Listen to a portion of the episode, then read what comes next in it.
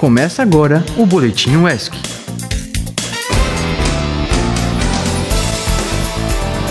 Olá, ouvinte! Como vocês estão nesse finalzinho de mês? Hoje é dia 30 de novembro, eu sou Beatriz Farias e agora começa mais um Boletim UESC. Olá, chegamos ao fim de um mês que pareceu eterno, pelo menos para mim. Hoje é quinta-feira, hein? E a vibe é de paralisação na UESC hoje. Eu sou Helena Hadler e agora vamos para as notícias.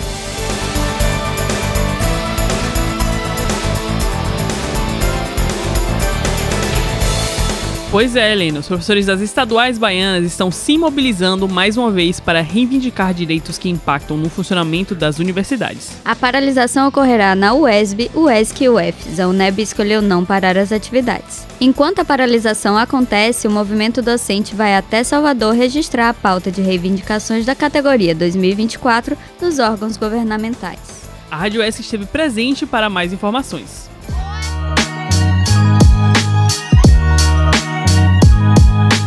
Aconteceu hoje, dia 30 de novembro, a mobilização dos docentes das quatro universidades da Bahia. Essa paralisação é uma reação da categoria ao governo do estado, que até o momento não atendeu às reivindicações. Conversamos com o presidente da DUSC, Marcelo Lins, que irá entregar a pauta de reivindicações hoje ao Centro Administrativo da Bahia, em Salvador.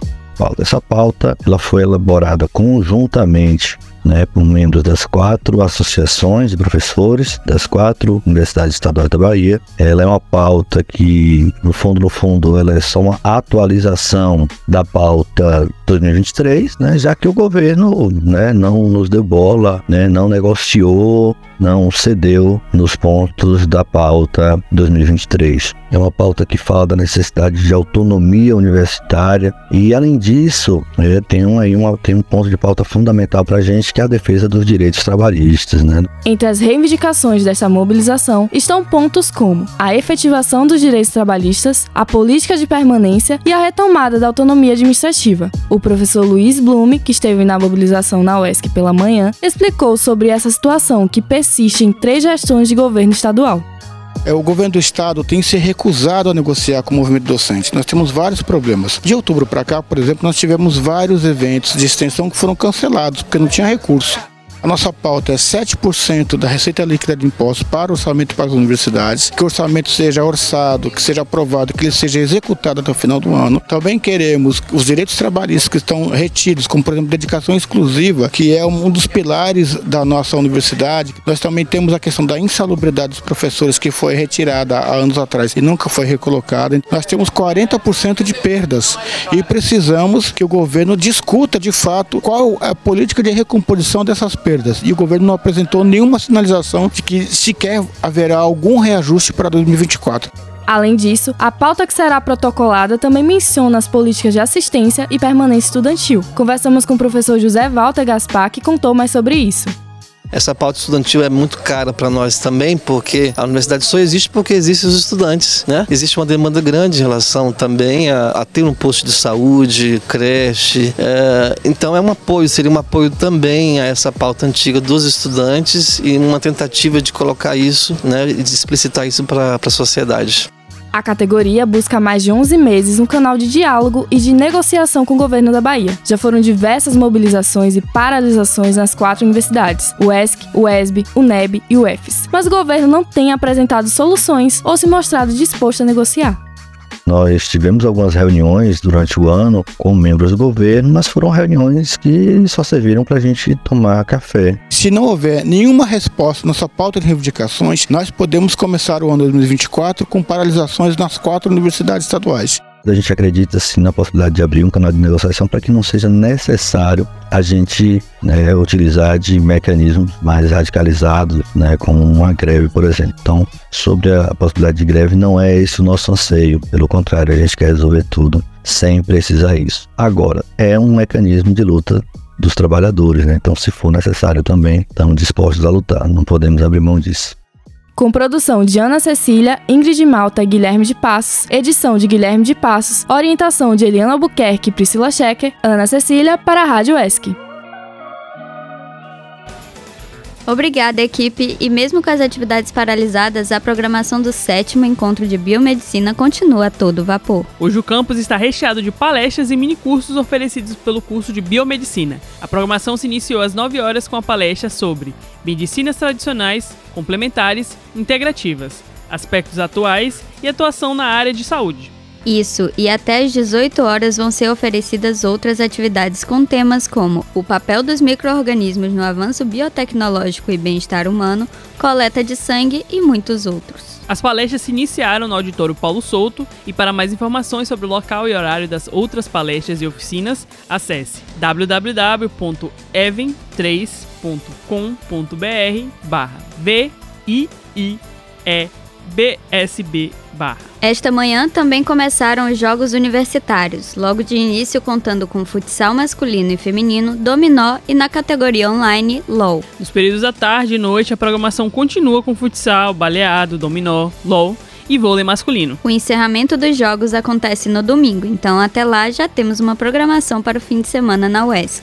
E por falar em jogos e esportes, isso me lembrou que hoje é o último dia de inscrição para um mestrado em educação física. Então, se você é da área e tem interesse em aprofundar mais seus conhecimentos, já sabe, né? As inscrições estão sendo feitas exclusivamente pelo e-mail da Secretaria do PPGF UESB barra UESC, o UESC, arroba gmail.com, através do formulário disponível no site do programa.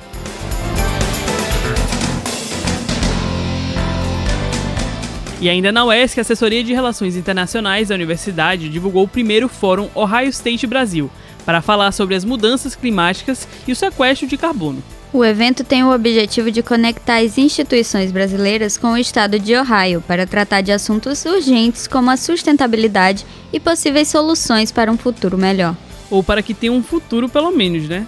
O encontro acontece no dia 5 de dezembro pela plataforma Zoom, das 13 às 15 horas. Para participar, se inscreve no link disponível no Instagram da arroba arint, que se soletra A-R-I-N-T. É muito importante a nossa presença lá para fortalecer essa troca.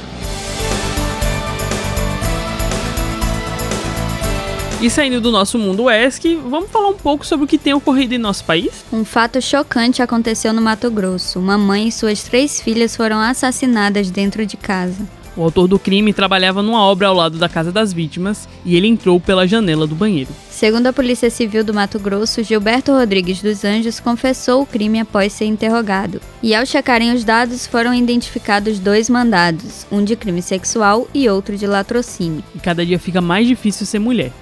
O outro assunto que está sendo muito comentado nas redes é o caso de violência contra a apresentadora Ana Hickman. A atualização é que o pedido de divórcio com base na Lei Maria da Penha feito por ela foi negado pela primeira vara criminal de violência doméstica e familiar de São Paulo. A avaliação foi que o caso é complexo, por envolver patrimônios e a guarda dos filhos.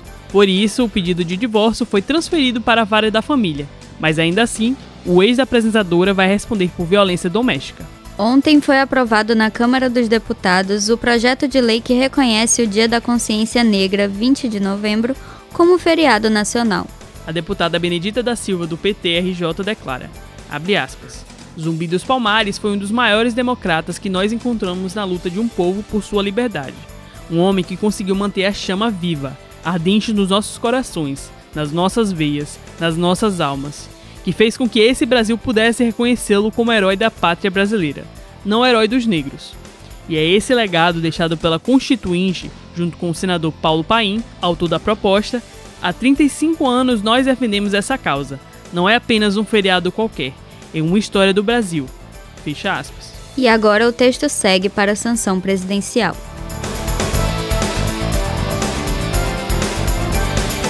Uma notícia boa é que o governo federal pretende criar uma poupança de incentivo à permanência de jovens de baixa renda no ensino médio. A gente sabe que a dificuldade não é apenas a permanência dos estudantes nas universidades, mas sim nos degraus que permitem que eles alcancem o ensino superior.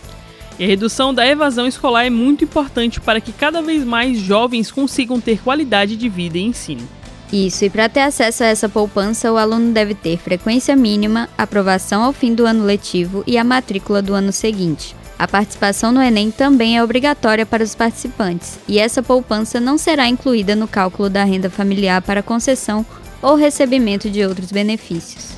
E por falar em auxílio, o programa Prosseguir abriu inscrições aqui no litoral sul da Bahia e compreende 22 municípios, oferecendo uma bolsa de 700 reais. Então, corre e se inscreve se você é de alguma dessas cidades. Maraú, Ubaitaba, Itacaré, Aurelino Leal, Uruçuca, Itapitanga, Coaraci, Almadina, Floresta Azul, Ibicaraí, Itapé, Itajuípe, Barro Preto, Lomanto Júnior, Ilhéus, Itabuna, Buerarema, São José da Vitória, Arataca, Una, Santa Luzia, Canavieiras e Jussari. As inscrições estão sendo feitas pelo link prosseguir.cert.org.br.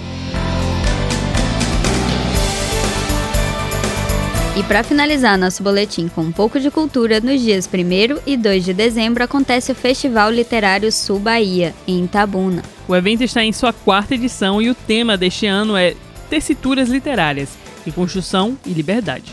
E é isso, ouvinte. Assim finalizamos nosso boletim de hoje, mas amanhã tem mais. E para acompanhar mais da Rádio ESC é só você baixar nosso aplicativo na Play Store. E se for usuário do iPhone, baixe o aplicativo Radiosnet na Apple Store e procure por Rádio ESC. Estamos também nas principais plataformas de podcasts, onde você encontra as outras edições do Boletim UESC e todos os nossos programas. Não deixe de procurar. Temos também um e-mail, caso você queira enviar alguma sugestão. Sugestão, hein? De pauta ou divulgar algum projeto. Anota aí produção.radioesc.gmail.com E é isso, até amanhã. Tchau! Esse foi o Boletim UESC.